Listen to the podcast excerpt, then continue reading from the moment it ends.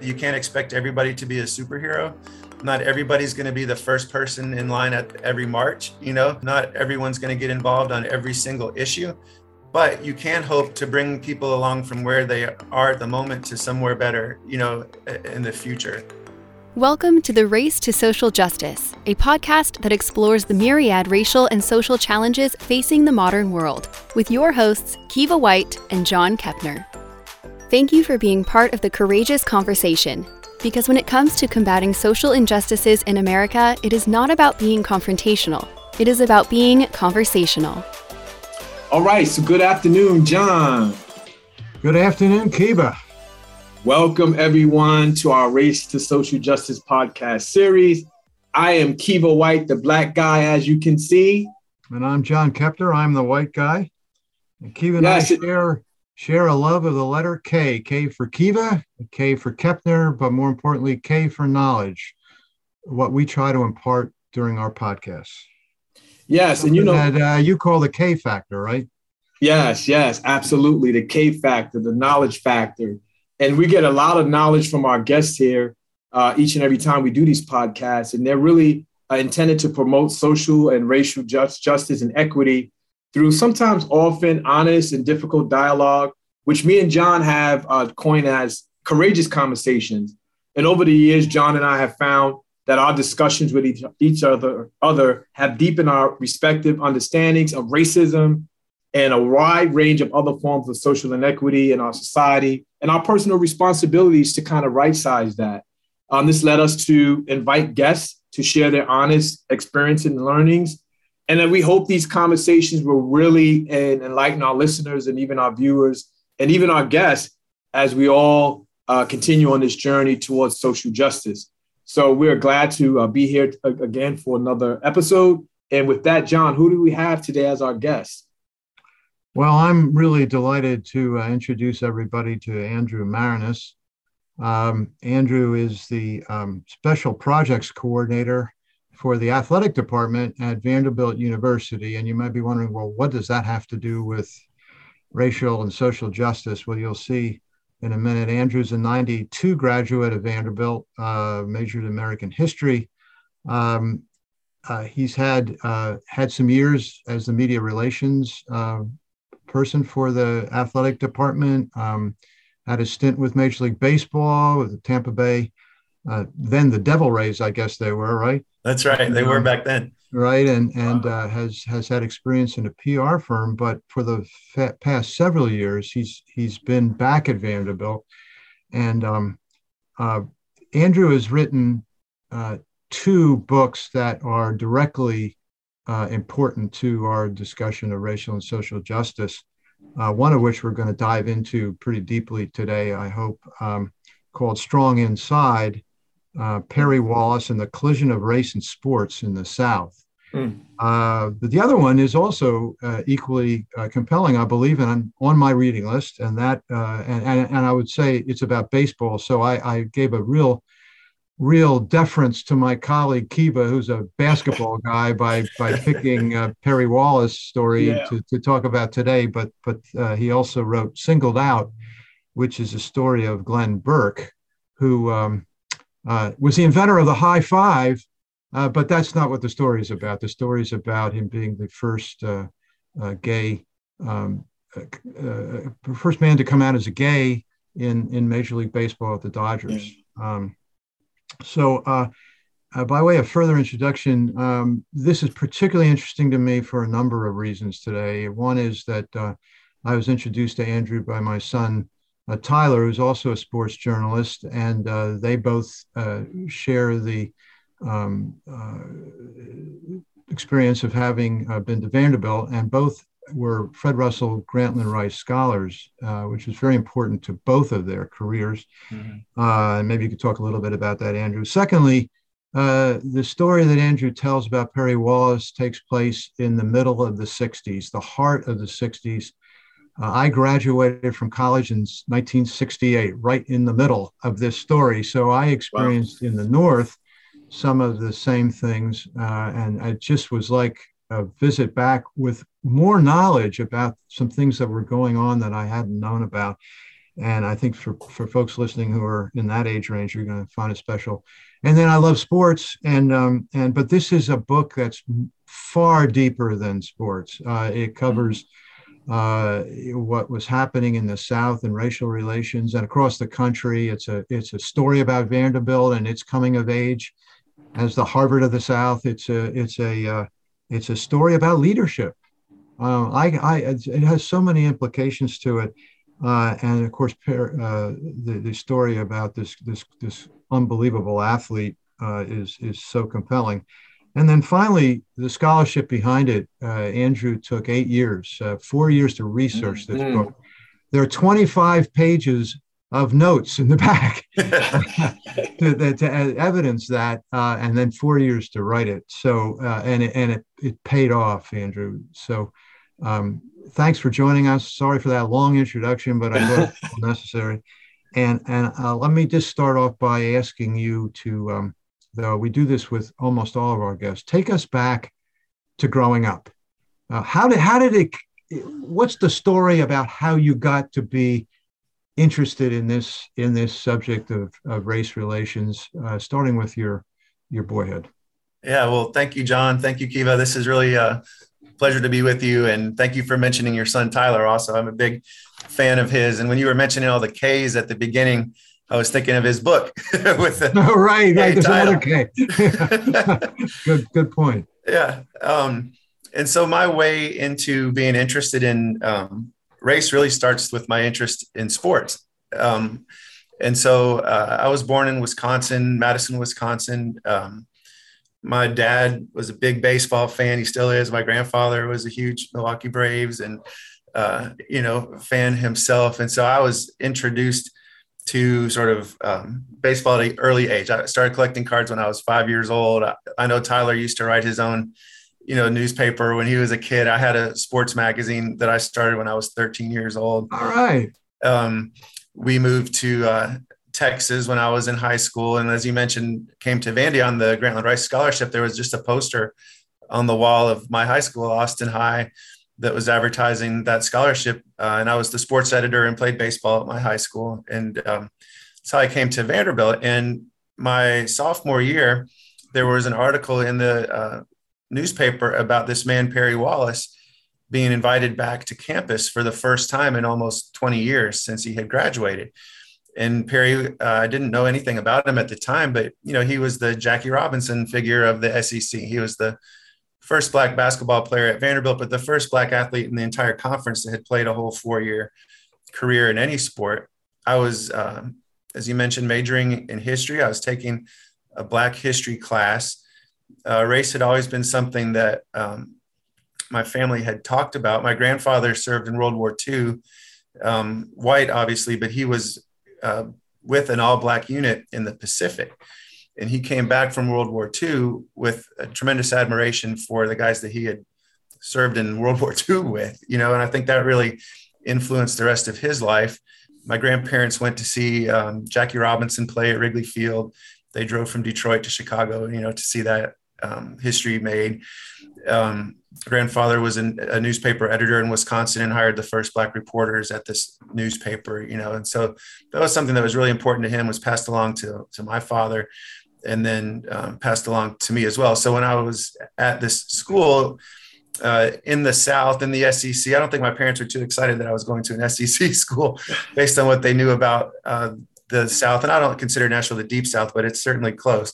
And um, learned about Perry Wallace, that was something that really grabbed my attention. I was like, wait a minute, we had this uh, pioneer at my school. You know, let me learn more about that. And so I wanted to write a paper about him for this uh, Black History course that I was taking, and was concerned that my professor would say, "No, you know, we, don't write about athletes or basketball in college. You know, that's not serious enough academics." But thankfully, uh, Dr. Yollette Jones said, great. If that's what you want to do, go for it. And so I called Perry from my dorm and interviewed him for two hours about his experience uh, desegregating SEC basketball. And really, at that point, as a 19 year old, I was more interested in the athletic side of it. You know, like what was it like to go down to Ole Miss and play a basketball game, and how were you treated by the fans and your teammates?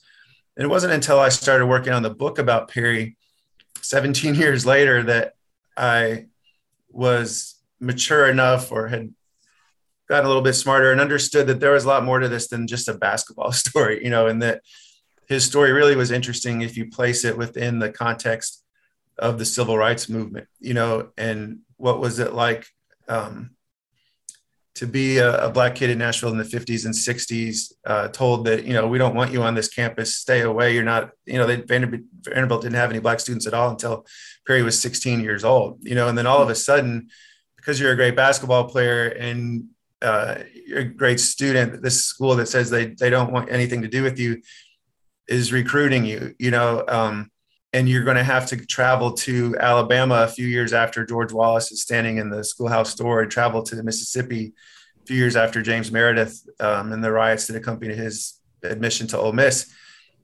And you're going to be down there as the only black person in the entire gym playing in these basketball games. And what does that take out of a, mm. of a pioneer, you know, physically and mentally? And so d- diving into the full story of the history and the surrounding context and um, looking at it from from Perry's perspective. I was so fortunate to have, like you say, eight years to work on this book. At times that felt like forever, and that I wasn't getting the job done. I had a lot of guilt about spending so much time on the book. But what it allowed me to do is to get to know Perry that much better. You know, he he was he's not alive now, but he was the entire time I was working on the book and when the book came out. And so had a chance to go back to him many, many times to do more interviews, you know, to came down to Nashville, we, we drove around town and I got to see Nashville of the 1960s, you know, through his eyes. Mm-hmm. Um, so I know this is a roundabout way of answering your question, but it really, my in, initial interest came uh, purely by loving sports and identifying a sports figure that um, had a lot more to him uh, and could teach a lot about race and racism. And that's what inspired me to stay interested and to continue on that path today. So when you when you called him um, as a, hus- a reporter for the Hustler.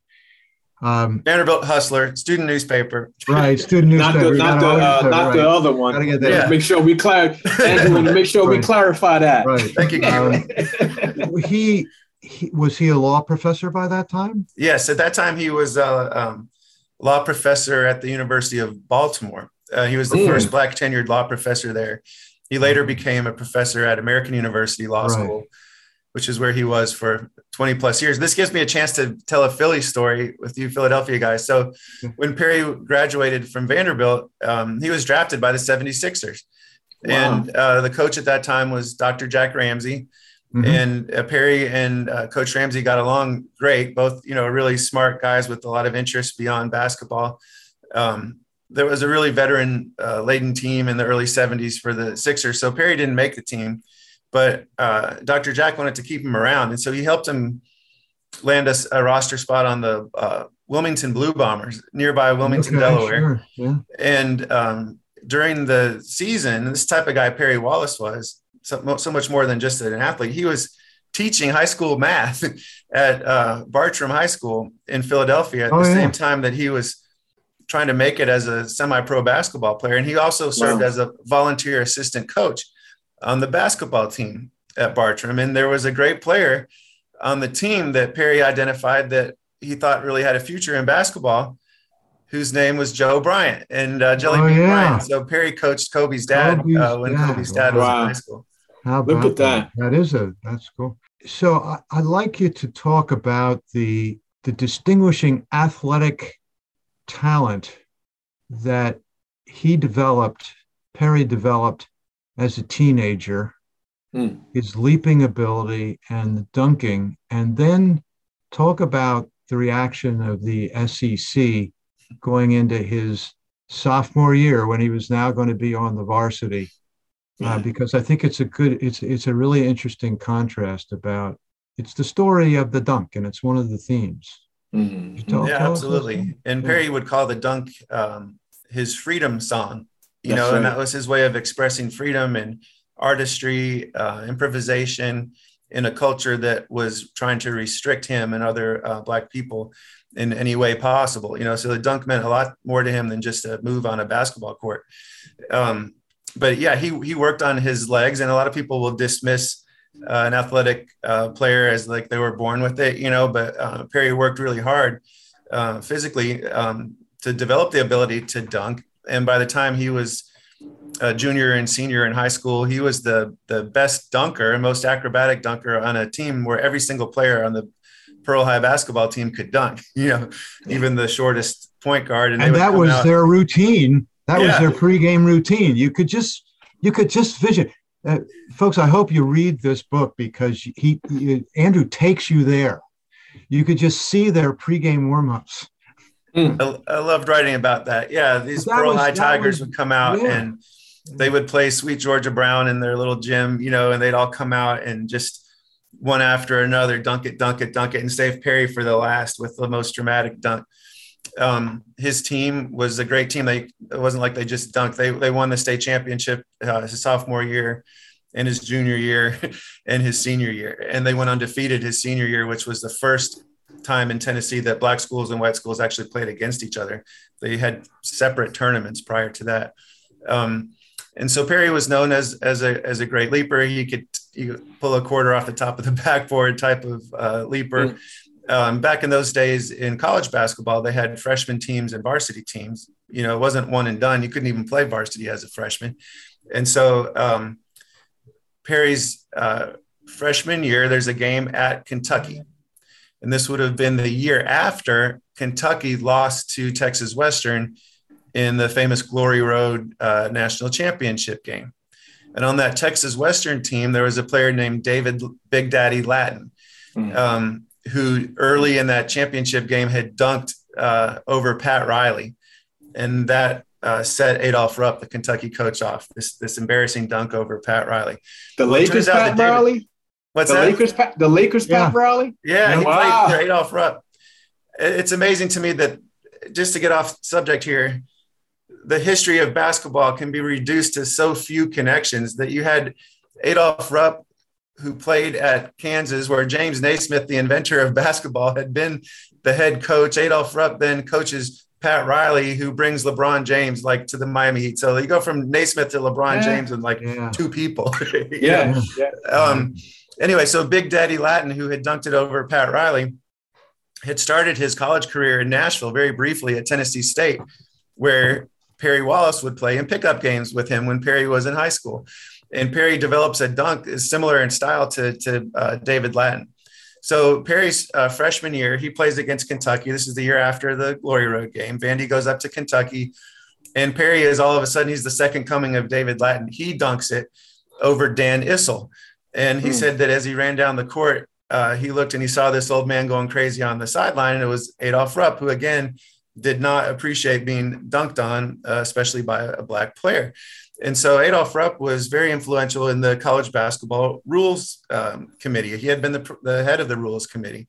And so the next off season, before Perry Wallace is about to join the Vanderbilt varsity team and is going to play two games a year against the Kentucky varsity, the slam dunk is outlawed in college basketball.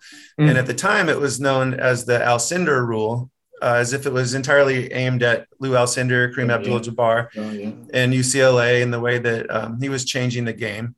But you know, I make the case in the book that Kentucky wasn't going to be playing UCLA unless they met in the NCAA tournament, but they were going to be playing Perry a couple times a year. And so I think that Adolph Rupp um, was thinking of Perry Wallace when he uh, outlawed the slam dunk. But of course, it was bigger than that too, and it was really a reaction among uh, white power structure in the game to limit the uh, contributions of these black players who were changing the way that uh, basketball was being played at that time. And Perry was symbolic of that. Mm. From Perry's yeah, point, it was his trademark. I mean, yeah. it, was, it was meant a lot to him. And you gave the, the broader context of, of uh, uh, the team and the Pearl High School and so forth. Kiva, I'm sorry. Yeah, now I was going to say, I, I, I think um, what you just what you just mentioned, Andrew, here about the power structure, and and and those in power, how um, the policies and the rules can um, be symbolic of the continued oppression, even on the even on the court, even in the game of you know sports, even in sports play, how that can uh, tend to uh, restrict and um, you know um, hinder the skill set and the talents of, of African American um, um, athletes. There's a book out called The Forty Million Dollar Slave. Yeah. I'm not sure you're familiar, but if you read, yeah, William Rhoden, yeah, correct, yeah, yeah. So I've read that, and it really talks about, and I, I know we won't have time to discuss it here, but it just talks about even in the, you know how um, the the forty million dollar slave is the African American talent is exhausted until pretty much that that player is not worth anything anymore. And then your what you're talking about is how the, the other side of the coin is that how the rules was restricting that player from showing all of the talents that they mm-hmm. have. Mm-hmm. So you have, you know, to, to have this dichotomous nature of, of those in power is do you want the person it's on not until that person's talent is able to produce some form of wealth for the team and, and then we will, we will release uh, you know him or her so to speak to be able to um, give it their best in all and how um, these, you know, like the dunk rule for me was really like a way. When I read that, it was really like a, a way of just keeping quote unquote um, Perry Wallace in his in his place in society mm-hmm. back in that time, not to let him to let him to excel to his full potential. Absolutely. So, I was thinking of forty million dollar slaves as uh, before you yeah. mentioned it too. It's exactly, yeah. and, and Rhoden writes about how you know, uh, sports are positioned as this level playing field, but how many times has the playing field been tilted against um, black athletes? Uh, banning the slam dunk is a, a, prime example of that. And the to kind of close the loop on the dunk and Perry, his final game as a senior uh, in 1970 uh, is a game against Mississippi State, which is an opponent that means a lot to Perry because of uh, how poorly he was treated in a his first time visiting Starkville, Mississippi, but this is a home game against Mississippi State. And he decides before the game that he's going to dunk it, even though by this point the dunk is against the rules in college basketball. Yep. And so the last basket of his college career is an illegal slam dunk. Yeah. And he told me that um, growing up in segregated Nashville, there had been um, these racist laws. They were laws, but they were unjust laws and in college basketball during his career, there was this rule, but it was an unjust rule, you know. And so mm-hmm. uh, he was making good trouble, you could say, like John yeah. Lewis would say. John Lewis, uh, yeah, that's right. And, and dunking the ball. And trouble, um, right. yeah. the refs should have waved it off. You know, it should have been a technical foul, but they let it go. They counted you know? it. That's so right. Perry was proud that that was his uh, form of protest on the way out was this final slam dunk. Yeah. That's an interesting um, That's comment cool. about the refs letting it count mm-hmm. given the fact that uh, not too long ago, a couple days ago, I just read about the his first visit to Mississippi to, as as a sophomore Mississippi, mm-hmm. uh, and other instances where he was blatantly fouled and injured in in that you know severely injured. He had to leave and come back. Um, and and the the refs didn't call. No calls. Yeah. No calls. Yeah. You know. So. Yeah. No. Uh, well, yeah. You're right. It was unusual in terms of his treatment by the refs that they let it go in that last game. Would you want me to tell the Ole Miss story? Um, sure. Yeah. Well, it's a great story. Mm-hmm. Okay. So um, Perry's freshman year, again on the f- freshman team, uh, University of Mississippi canceled its games against Vanderbilt rather than play against a team with a black player. And so it's not until um, his sophomore year that he becomes the first black player to play a game at um, Oxford against Ole Miss. And in the first half of the game, he takes an elbow, intentional elbow to the face, and uh, he's he's bleeding. His nose is bleeding. Um, he's dizzy. He can't see out of one of his eyes. Referees don't even call a foul uh, don't even whistle a stop uh, to the game. And so it's not until the first dead ball that the student manager who I interviewed um, was able to come out onto the court to help Perry. And he said that he was walking him across the court to the locker room to get a bag of ice. And as they walked across the court, the crowd, the Mississippi crowd stood and cheered the fact that Perry was injured. And as they got close to the tunnel to the door to lead to the locker room, they both felt this um, wetness on their back and they were getting cokes dumped on them and being spit on. Um, but Perry actually had a really interesting thing to say about this um, moment in his career. He said that the most difficult and disheartening thing was actually not what I just described, but what happened at halftime. And he said he sat on a training table in the locker room with this bag of ice, and there's a clock in the locker room that lets the team know when it's time to go back on the court to start the second half. And as that clock hit zero, everybody uh, associated with his team ran back on the court. All the players, the coaches, the managers, the trainer, and they left Perry back in there by himself. And he knew that he was going to have to walk back into this hostile environment alone, uh, and that it really showed that there was um, a lack of empathy and understanding by all those uh, who supposedly were his his team. You know, and that if they had mm-hmm. that bit of empathy, they would have walked with him and, and shown the crowd that they had their teammates back. Mm-hmm. And it was so it was at that moment that he realized that this pioneering experiment was a, a solitary uh, experience for him. And he talks about the um, different ways that we can all treat each other. And he said you can be treated well by other people, you can be treated poorly by other people, or you could not be treated at all. You know, he said that applies to any one of us every day of our lives. And people would assume that that uh, being treated poorly was the most difficult part of his experience. You know, the way those Mississippi fans treated him. But he said actually the most difficult part was the idea of not being treated at all.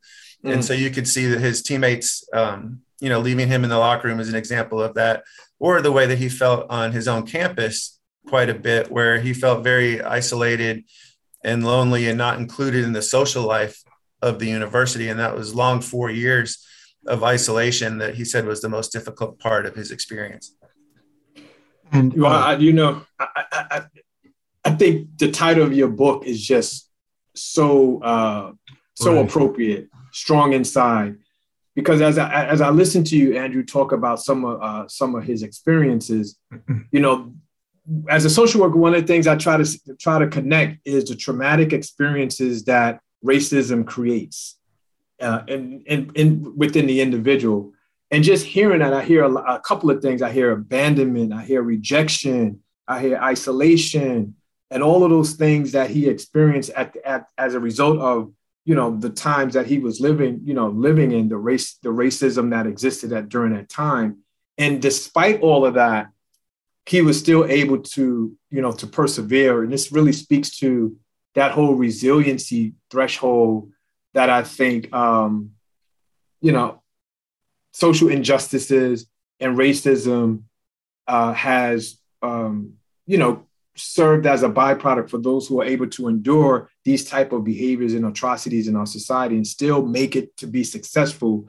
We have to really look at their ability to you know overcome these traumatic experiences because i couldn't mm. i mean i couldn't imagine I've, I've been i've i've experienced discrimination but not to that degree and i'm not sure how i would have responded to you know to you know, to that type of behavior um, by my teammates by those who were supposed to like you said have my back to just walk out and leave me, you know, as we would say when I was growing up, leave me hanging, so leave to speak. Hanging, right, right. Yeah, to kind of weather and you know, to no solidarity was shown, uh, yet he was still able to persevere. So I think I just wanted to, to comment on that to speak to your title about uh, the book being tight, being strong inside, because it, uh, in my opinion, it takes a lot of strength to be able yeah. to do. Well, thank you. Yeah, and it, you know, um, just sort of that underlying uh, trauma that you mentioned and people not really acknowledging that and him being expected to produce on the court like anyone else, right? Or, or right. produce in the classroom uh, That's right. as if none of that was, was, happening.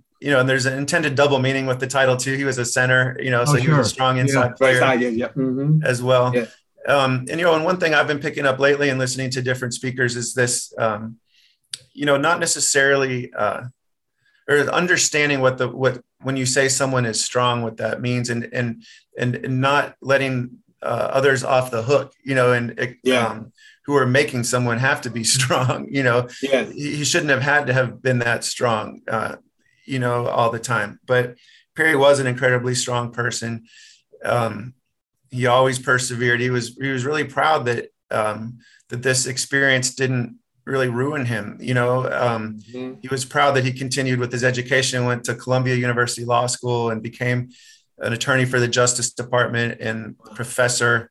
When he said there is a very fine line between making it and not making it, you know, out of that experience, mm-hmm. uh, mentally, even living. You know, the um, the first black player at Auburn University uh, that was the only black player that Perry played against his whole career was named Henry Harris there's a great book about him called Remember Henry Harris. And Harris um, died by suicide a few years after leaving Auburn. And I think Perry could understand uh, the connections there and how that could have easily been him. Mm-hmm. And so that, uh, that that strength, I think it came from Perry's uh, his family. You know, uh, he came from a really strong family, his parents and his sisters. I think it came from his understanding of history. You know, he was someone that that read a lot and um, he he knew what Jackie Robinson's experience had been like. He he read uh, Walter White, the NAACP uh, president, his sort of accounts of, of life in the South before Perry came along. Um, came from his faith. Uh, his mom would tell him to put on the full armor of God, and that's what will protect you in, in certain situations. It also came from his. Um, uh, he, he understood there are a lot of people counting on him to succeed. He did not want to let them down, but he also understood there are a lot of people that wanted him to fail, and he, he didn't want to satisfy those people either. Um, hmm. so so many forces, you know, that were healthy and maybe some that weren't healthy, but that were keeping Perry going that allowed him to remain strong in all these situations. Yeah. Um, I want to pick up on you. You've given some good examples of how um, both blatantly and outwardly, and then subtly, white people impacted uh, him because of their racism. But um, and and and a stark example. So here's a guy who's a, who's an intellect. He was, you know, the, the top of his class, uh, became a law professor as a as a as a yeah, and a um, he was he was a really smart, intellectually oriented guy. Um, his first encounter with his English teacher.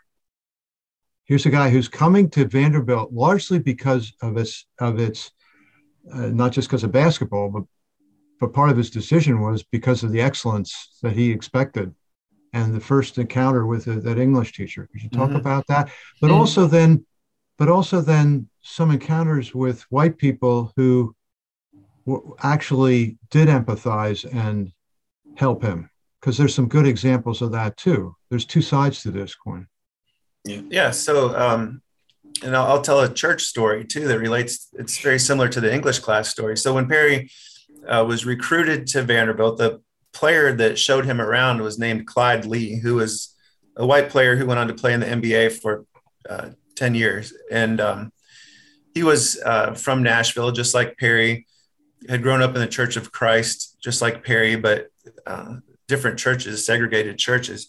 When Clyde Lee showed Perry around the campus, he said, Here's the University Church of Christ. It's right across the street from school. This is where you should go um, when you arrive here.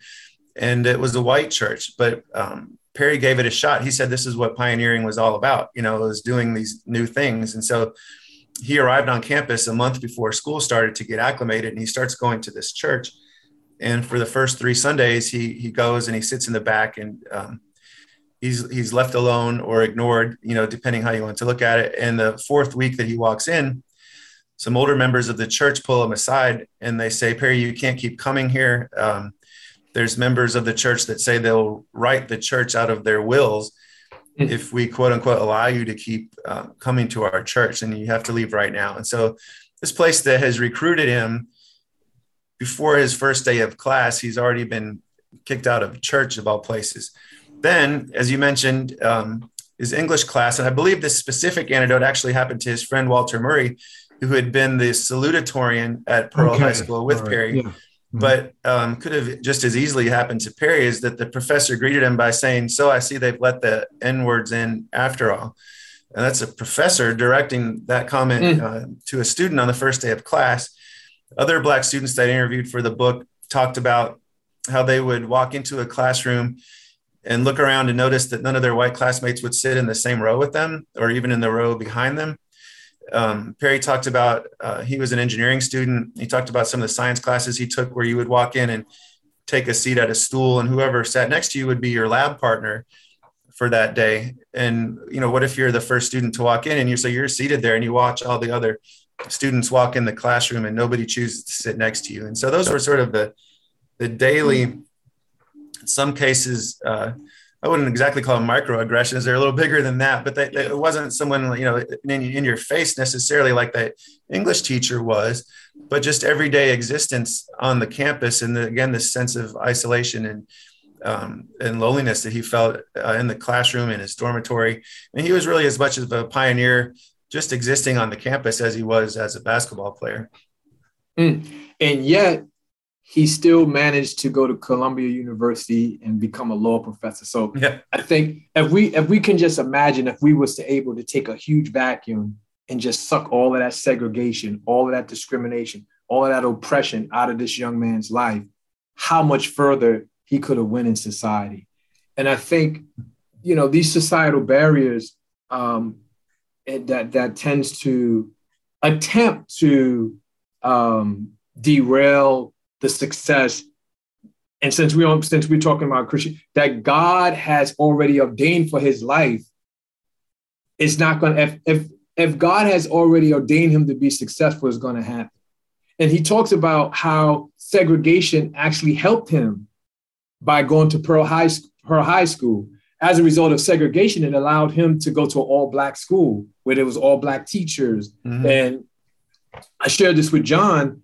That was a blessing for him because, for you know, in my experience, I didn't see a teacher that looked like me until I was in college, like my mm-hmm. almost in high school and college. For him, he was around, you know, educators that looked like him, that cared about him. So I think that whole cultivation of uh, of his of who he was from from that standpoint and being educated from people who looked like him really in addition to his parents and the values that his parents instilled in him really uh, built the foundation for him to become an overcomer uh, and i just think um, you know all the things that he was faced with if we can just remove all those barriers one can only just imagine he probably more than just dunking at age 12 just how how much further he would have uh, been able to uh, excel in society um, if those barriers were not non-existing. Yeah, it's a it's a really interesting point about Pearl High School. You know, and you know uh, the assumption that a, a, desegregated school would automatically be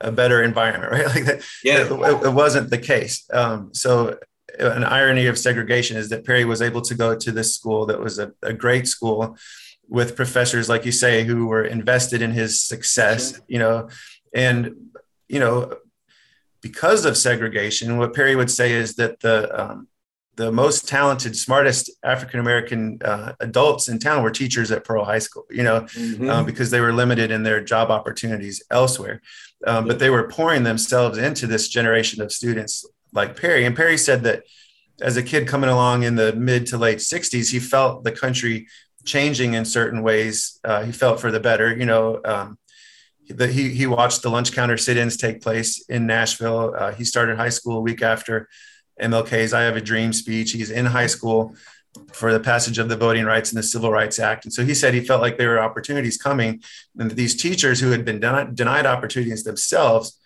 were giving of themselves to prepare Perry and his classmates for what was coming next. You know, and then he arrives at Vanderbilt, and there was this uh, racist assumption that because he had come from an all black high school, that it must not have been a very good school, you know? Yeah. And um, in fact, the opposite was true. And he was really well prepared academically for Vanderbilt, and he enjoyed proving people wrong. Yeah.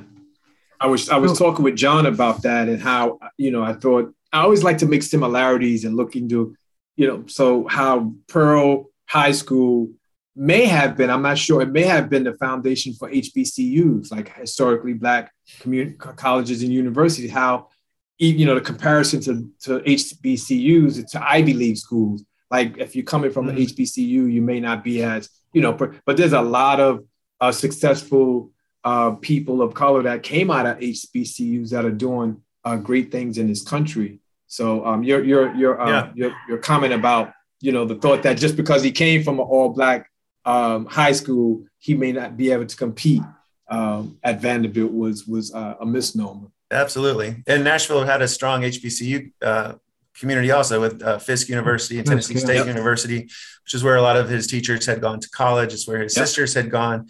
And in fact, his sister uh, Jessie was really hoping that he would go to school at an HBCU. She didn't want him to have to deal with all the stuff that came along with, you know, integrating a basketball team in a, in a whole basketball conference.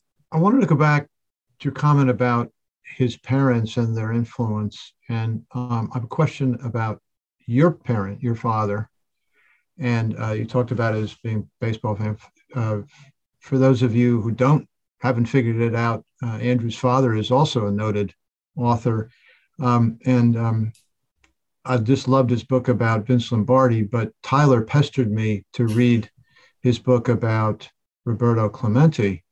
And what I'm, what I'm wondering about is did his i'm not sure about the sequencing of the writing of the of his book on roberto clemente versus your book but did did he influence you in in in writing this book uh, by his uh, just brilliant analysis of what roberto clemente went through uh, as a man of color in a in a, an elite sport? Was there did you talk about i mean how, how did was there a really is there a relationship between his book and your book I wouldn't say that there's a relationship between specific books, um, but so my dad is his name's David Maraniss. He is a much more accomplished author than I am. He's written, I think, 13 or 14 books. He's won a couple Pulitzers, you know, like so I, I cannot compete in terms of uh, writing in my own dinner well, table. You're, you're you know, but, um, but I think that his biggest influence on me as a writer was just uh, like a lifelong influence. You know, like as a kid, I was reading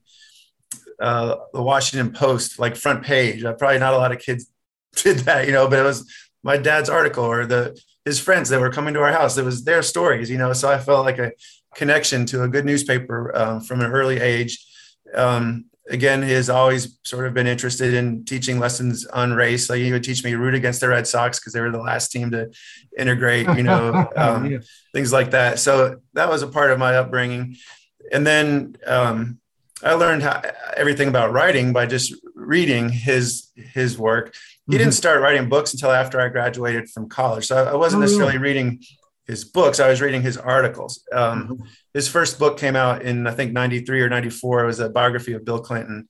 Um, but uh, I would say that just his overall sensibilities uh, and his writing style kind of seeped into me through osmosis. You know, um, when I was actually writing the book, I would send chapters back, uh, printed out chapters to my parents just for them to read as mm-hmm. I was working on it. And I would get a package back in the mail with edits from my mom, uh, who's a great editor. She reads his stuff too, but not from him, you know. And as much as I appreciated what my mom was telling me, I was like, you know, you're married to someone who's written a lot of books. like, it would really be helpful to hear from him too.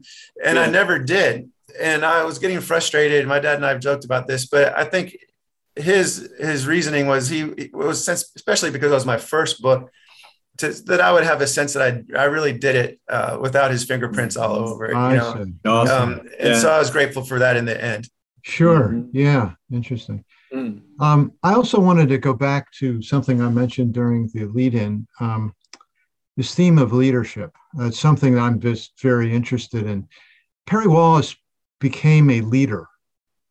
And and and I observed that he he went to all the major events in the so he he he observed what was happening around him in civil rights and so forth. But but the part that really grabbed me and made me start thinking of this was um, you're talking about um, Arthur Ashe, Bill Russell, and um, uh, Muhammad Ali uh, will tell you that I, you know, I often talk about Muhammad Ali, and Muhammad Ali was was uh, in my family.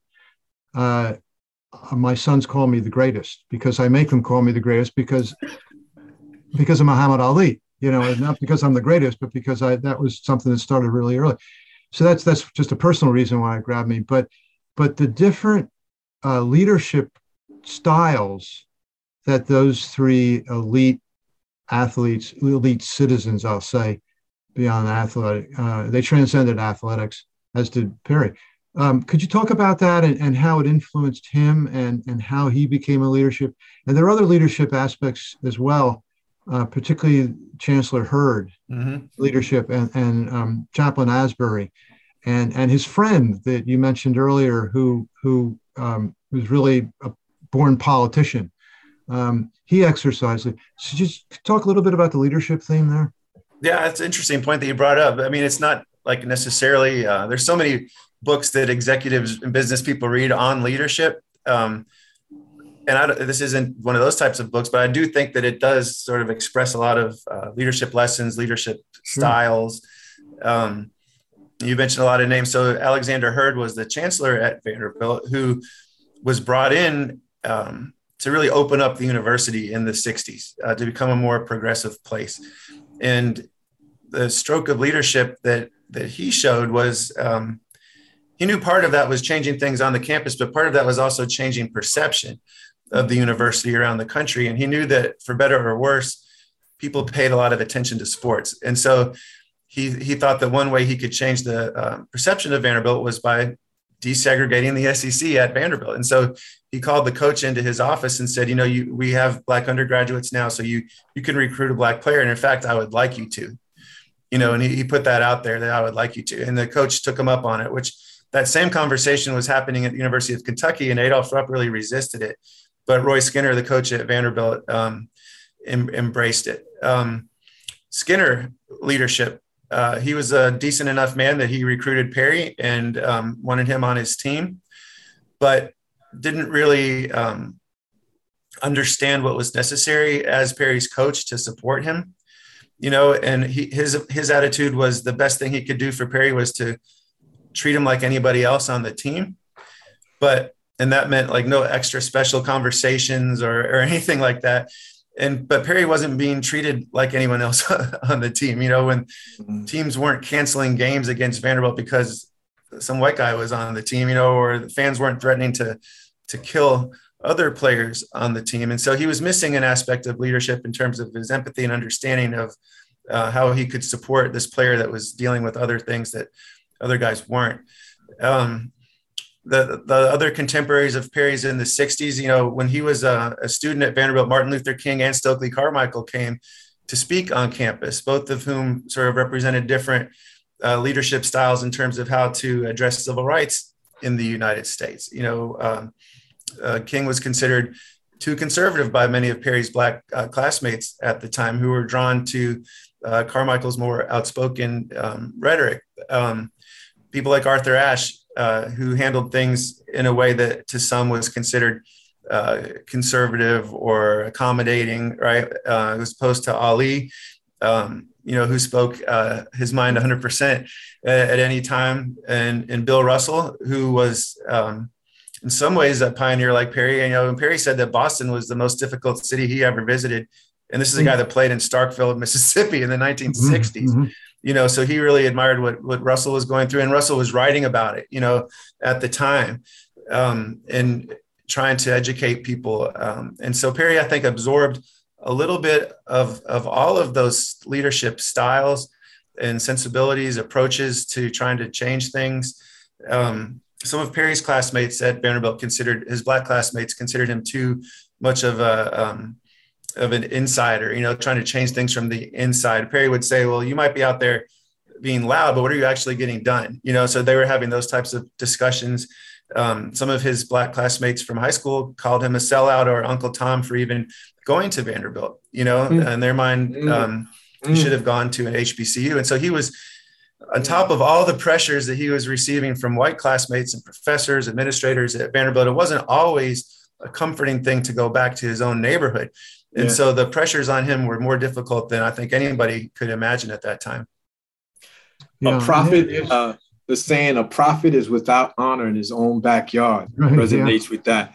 Like, you know, you, you ought to, you know, you get out and you, you know, you want to come back and be, you, sometimes it's challenging when you do get out to come back to try to be yourself because you're to, you, you'll face oppression and disc- uh, interracial discrimination is what you just described there, Andrew. Mm-hmm. And um, I think that you know the whole thing about leadership is more than like you said is more than he talks about this word equalizer, like how yes. um, things were equalized by the teachers that he had um, experienced. Um, and, and, and you talked about the coach Skinner, which treated was wanted to treat him equally when equitable distribution or equitable engagement needed to take place because right. he was not equal uh, by any means. He was not equal in race and on socioeconomic status, so he could not have been treated just quote unquote just like any other player. It right. needed to be extra effort to engage him from an equitable standpoint um, to make him feel welcome. I think of that uh, graphic that about the difference between equality and equity. Have you seen it where the kids are standing watching a baseball yeah, game? Yeah, yeah, yeah, yeah, that. that's right. Yep. Yeah, yeah. I was just going to mention that. It's that's the that's the point. And he and he interestingly, his approach on the court was was a little or his yeah his approach I would say was was different from off the court. He was a more he he he was very sensitive to not being too aggressive on the court, but was realized. I almost got the impression he had a he became a reluctant leader, but once he decided that he was going to be a leader on campus, then he was forceful about it. Yeah, there was a transformation that took place over his yeah. career. You're right. He he. Uh, I mean, we talked about how he was limited in this rule change about the dunk disappearing, but I think in some ways Perry would admit that he limited himself in certain ways too because um, as a reaction to racism, you know, if he hit a player in the face with an elbow, what was going to happen on the court with the, all the players, and what was going to, what was the fan reaction going to be to that, you know? And so he was, he was conscious. I mean, how, how do you play your very best when all those things are, are on your yeah. mind, you know? Yeah, that's right. And that's what he was having to deal with. Um, over the course of his uh, career at Vanderbilt, he decided that in some cases he was very very careful right? Like so after mlk was assassinated there was a peaceful march that was going to take place in nashville that perry wanted to participate in. But he knew that as a basketball player and as this pioneering basketball player he was going to be looked at with uh, extra scrutiny no matter what he was doing you know and that there were certain people on campus or around town that uh, i mean that didn't like king first of all right? And and wouldn't want perry um, participating in this and they would call it a like a, a, hostile protest when really it was just a peaceful march about someone that had been murdered and mm. so perry was always thinking several steps ahead and he went down to the athletic department and explained what he was going to do and why he was going to do it um, have, being put in that position where he had to think several mm. steps ahead mm-hmm. just to do ordinary things you know like honor martin luther king um, by the end of his career he was um, less concerned, I think, about what people thought, right? And um, and, and just felt like I'm just going to do it. This has to get done. And so, the day after his last game, he gave an interview to the local paper where he outlined everything that he had been through for four years. And he told me that by giving that interview, he was he, he suspected he was writing his ticket out of town. And what he meant was, you know, this is the town he had grown up in, where he had been uh, valedictorian of his high school, three-time state champion, all SEC basketball player, uh, a great student at Vandy engineering degree, and like all those things that add up to setting yourself up for success in your hometown after your playing days. But simply by telling the truth in this article, the Vanderbilt community, the white community in Nashville wasn't going to want to hear it and that he that they would shoot the messenger, you know. And so that's mm-hmm. what happened after this article came out. Uh, people called him ungrateful. Uh, they said, you know, good riddance, get out of town. And uh, but Perry said he had a moral obligation to tell the truth, and that was a special obligation for a pioneer, is that you have to talk about what your experience has been like uh, for the benefit of the people who will come after you, but also for the benefit of the institution itself. And so Perry's thinking about this school and what's best for this university, even as it's not treated him well, you know. And so, uh, what a big man it took to be thinking not only about the, the black students that would come after him, but trying to improve the school. Um, and, and, you know, just a, one of many, many reasons why Perry was such a remarkable person, um, and a reason why I was really happy that later in his life, and including parts of his life beyond when the book ends, that he ultimately did receive the respect and the love and the admiration from this community that had run him off. Mm. And so Perry, uh, way Perry described that as he said, um, reconciliation without the truth is just acting. And a lot of times, a company or a school oh, or a family. That's a great quote. Yeah, yeah Perry was a real poet, and um, they, there's this temptation to put out the happy photo op, you know, and say yep. everything's great now. But have you really mm-hmm. dealt with the truth of how you got in that situation in the first place? And if you haven't, it's just for show. It's just acting. Yeah. But if the truth yeah. is present, then reconciliation can be really powerful and it can produce uh, knowledge and change and healing and he felt that because the way that people had changed at the at vanderbilt the way um, uh, you know, more black people in positions of power at the university, a more diverse student body, uh, white administrators and students who actually cared, you know, that things had changed enough mm-hmm. that he felt like it was a real reconciliation. And I was really happy uh, about that for Perry's sake. Yeah. Yeah. That's, I like, I like that. I like that quote. Um, it resonates with something that, that I teach when I do this uh, DEI work, diversity, equity, inclusion work with a- agencies is that we don't want you to be performative in nature. Mm-hmm. We want you to be progressive and working towards change, real change, real meaningful change. And that quote resonates with with that. That you know, it's it's, it's easy to be performative, and we're just doing this just because. But what's the where's the real change? Where's the real meaningful change towards social justice?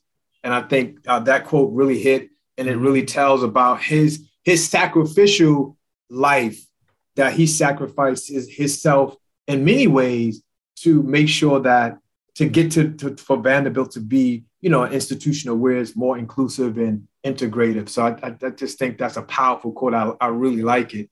And I wanted to I wanted to touch in a little bit because every time I read these type of books, something uh, changes me on the inside, and I you know I turn to I tend to grow and learn and about you know my own personal views and around this topic I just want to ask you, what did you learn about yourself in writing this book, like about your own views and values on racism and social justice, as you, you know, did went through this, you know, this eight year long period of research and knowing uh, Mr. Wallace and and learning about his experience. How did that impact you personally in terms of uh, this topic on racism mm-hmm. and social justice? Uh, I think it had a um, hopefully a profound impact on me. It was life changing experience to um, set aside writing the book, but just to spend that much time with a brilliant person like Perry, you know. And every time I interviewed him, I just tried to be like uh, his student, you know, and mm-hmm. and just mm-hmm. absorb as much as I could of what he had to um, teach me.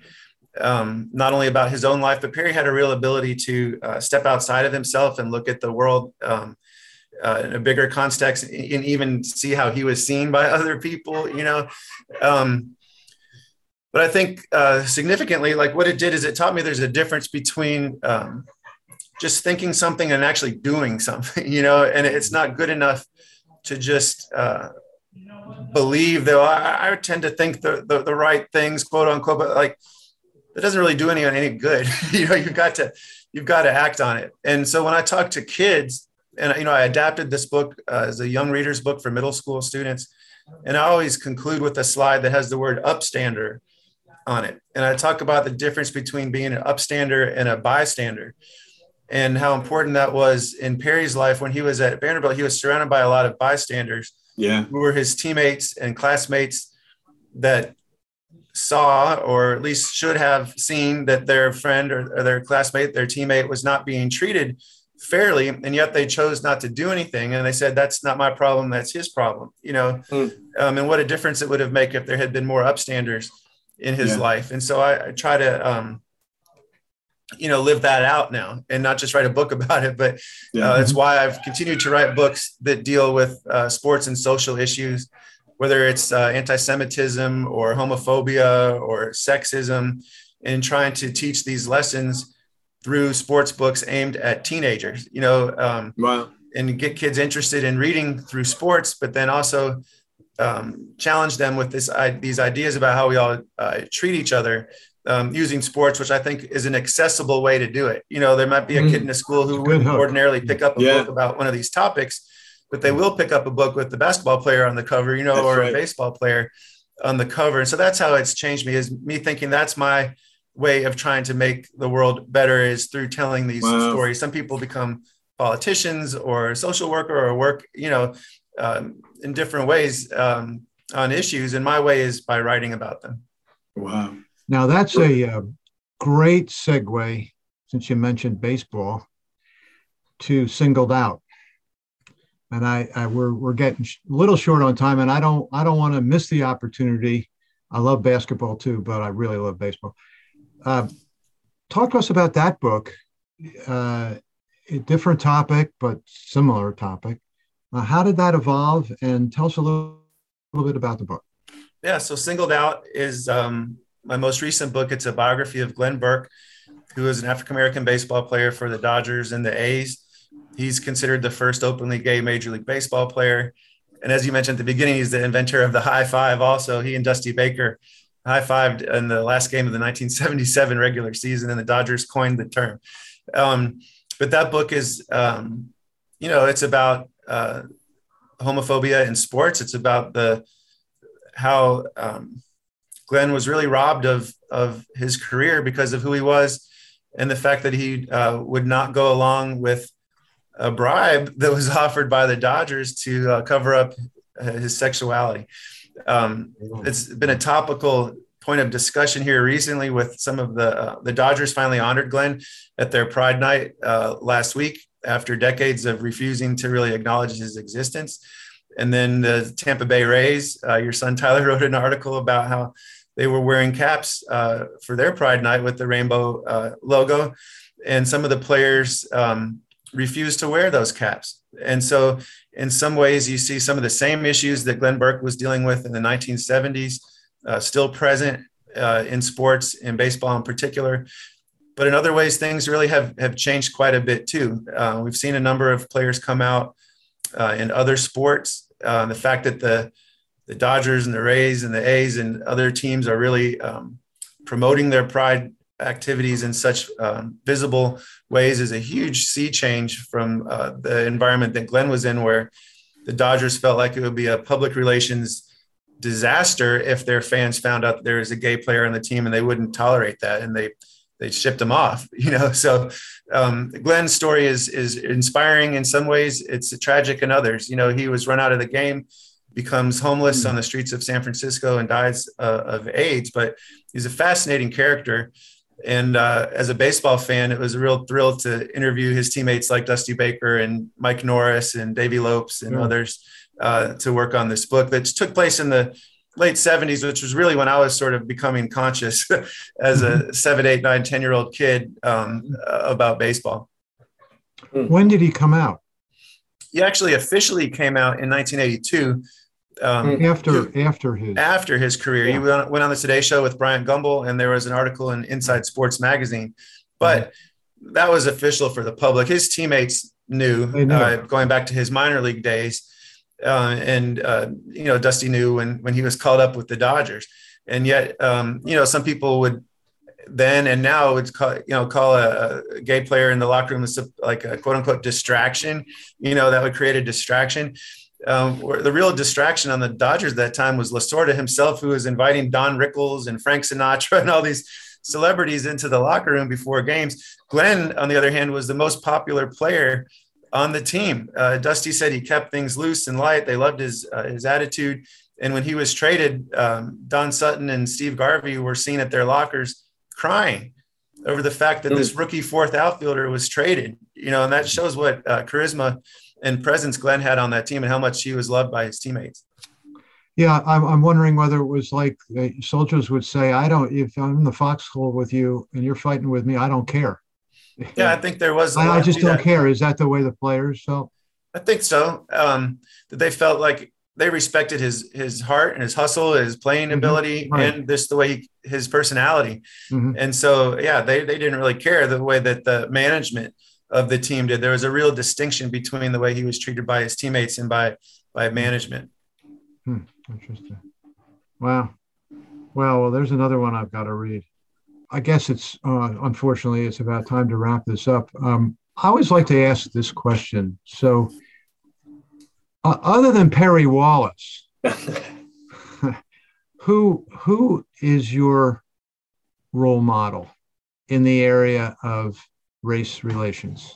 Yeah, I mean, there's a couple of authors that I really admire. Um, I would say Caste by Isabel Wilkerson is one of the best books I've ever read mm. on race. Living here in Nashville, I've had a chance to go down to Montgomery, Alabama, to the Equal Justice Initiative Museum. Uh, and Bryan Stevenson, um, you may know Just Mercy, his book and the movie based on that. So mm-hmm. uh, those are two people. And then also here at Vanderbilt, I'm really fortunate to work for Candice Lee, who is the first uh, Black woman athletic director in the Southeastern Conference. And wow. so I'm around her every day, you know, yeah. and uh, nice. Uh, yeah, and feel really fortunate that that's the case. Uh, there were two other older figures that were, I think, influential on me. One was Ed Martin, who was a former Negro League baseball player who became a basketball coach at Tennessee State and then a professor at Vanderbilt. When I was a young uh, person, just out of school, he would come by and just sit in the office and tell stories, you know, and it was kind of like listening to Perry, but I was hearing stories from someone a generation even older than Perry, you know, and mm-hmm. um, then there was a man named Butch McCord, who was another former Negro League baseball player who lived in Nashville and just died um, maybe five or 10 years ago. But he would, again, just, he had stories to tell and I wanted to hear him, you know, and so I would go over to his house and he would tell me what it was like playing with cool Papa Bell, you know, or sure, uh, wow. other names yeah. that you just, you read about. And um, I think that's just been the thing for me is, is listening. I also, I'll throw out one more was Buck O'Neil when I worked for the Tampa Bay Rays, um, I had a chance to meet him twice. Once in really? spring, spring wow. training in uh, Sarasota, we played the Reds, and mm. uh, I talked to him on the field there. And then in Kansas City, when the Rays played the Royals, I had lunch with him um, before a game. Wow. And uh, I just think it's really important to seek out those older people with stories to tell sure. and soak yeah. up as much knowledge as you can, but then recognize that uh, these issues, which sometimes you know talk about civil rights movement as if it's in only in the past. Yeah. When it, that's uh, of course so uh, not true. Like we're, it's not mm. only in the past. We're living through a lot of the same uh, battles right now, or they seem Absolutely. to be getting uh, so much worse. And so that's why I think that you know staying up to date on these contemporary authors um, is important, and then just day to day interactions with Black people that are part of my life every day. Awesome. Kiva, do you want to do you want to yeah, tell Andrew why yeah. we why we smiled when he said Caste? Yeah, so so John and I, we just have a, a really really great relationship, and I, I so I so appreciate and honor him for his willingness and your willingness too, Andrew, just to sit and listen and engage and talk and learn from each other. And so we we decided that um to read Caste together. and so we read Caste together and we got a thousand notes. And, and, and so we're going to do a special edition to uh, the Race to Justice, Social Justice podcast and just go back and forth on what we've learned and how uh, uh, Isabel Wilkerson's book has transformed us as individuals and, and, and, and, also our knowledge and, and great appreciation of, of um, you know, the struggles and the history around because I just feel like the the more we keep sweeping history under the carpet, and I know you know that's what that's what certain members of society want us to do is like forget about what happened. We just can't because mm-hmm. it's mm-hmm. it's resonating today, and so it's hard to do that when we have so many atrocities that continue to be displayed uh, every, single day. I, you know, I'm on a 21 day media fast, media news mm. fast, and um, I haven't watched the news. I haven't, you know, friends sending me, you know, you know, uh, Instagrams on this and that. Did you hear this? I've been on a 21 day fast of all social media and news platforms because hmm. I just want to. Well, I'm really preparing for a public speaking gig on Friday, and I want my mental state to be solid. And at the hmm. same time, I I'm analyzing. I'm doing a self analysis. Do I have, as a result of this 21 days, how do I feel psychologically? Has my psychological you know there's a lot weighing on you when you watch breaking news and you you see all these different things happening. My sense of hope sometimes can wane when these things happen. Um, so i wanted to end with my question for you andrew is in terms of hope. Are you hopeful in light of you know all the problems faced in achieving social and racial justice in our society today particularly you know with the heightened uh, events that have uh, current events that have occurred over the past, you know, 30 to 60 days. What, what what's your sense of hope around all of this? Yeah. Uh, I mean, to be 100% honest, there's a lot of times where I'm not that hopeful, you know, um, and not just related to race, but just about uh, politics, democracy, uh, gun violence, you know, uh, all that. And having two kids, I worry about the what the world that they're growing up in, you know, yeah. um, and I get pretty down about it a lot and uh, discouraged and but i don't want to be that way you know and so then what keeps me hopeful is thinking about people like perry who were living in a world that was um, uh, in many ways a lot worse right and yeah. facing challenges that were a lot more daunting and he didn't give up you know yeah. and i think that um, perry would talk about uh, faith in the idea that you know you're working towards something there's no promise that anything great is going to happen or that what you're working for will come true but that belief that that it might you know and um and so I, I try to keep that attitude that that i think that perry would have had and and mm. he would also say in just a very realistic way what's the alternative you know yeah. Um, yeah. right? yeah. Like why, why, why, why would you act like there isn't hope? Uh, what are you going to do? right. So. Um, keep working, you know? Right. And so I think that uh, your podcast that you have is a great example of, of being hopeful, you know, mm-hmm. and having these conversations to, um, you know, not only influence each other, but everybody who listens, you know, and yeah. I think that at its simplest form, it's you know it's changing people right? And um, mm-hmm. maybe it's one person at a time. Sometimes i think perry had a real, realistic attitude about this. He would say that you can't expect everybody to be a superhero. Not everybody's going to be the first person in line at every march you know? Yep. um, not everyone's going to get involved on every single issue. But you can hope to bring people along from where they are at the moment to somewhere better you know in the future and so uh, accept people where they are but hope and work with them to, to move along. And i think if you have that um, sort of bite-sized uh, view you, you can overcome this this grander maybe loss of hope and, and work on things at a smaller level.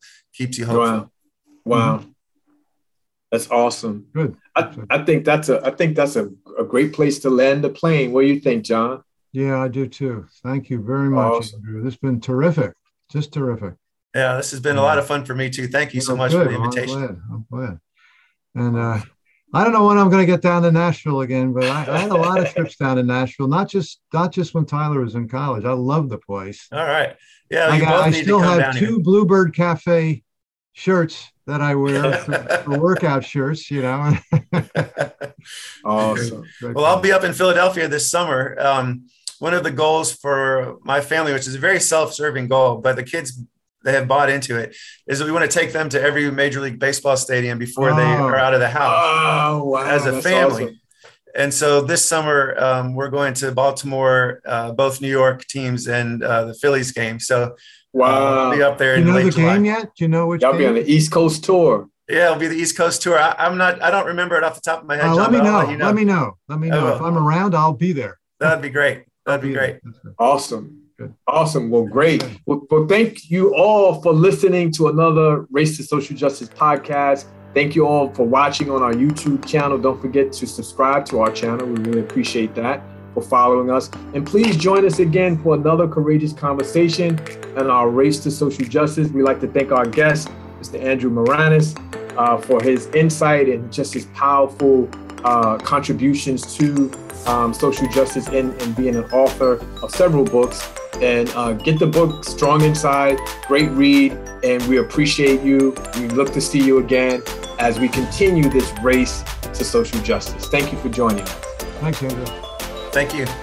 The Race to Social Justice podcast is produced, edited, and mixed at The Dream in Austin, Texas. Visit thedreamrecordingstudio.com for more info.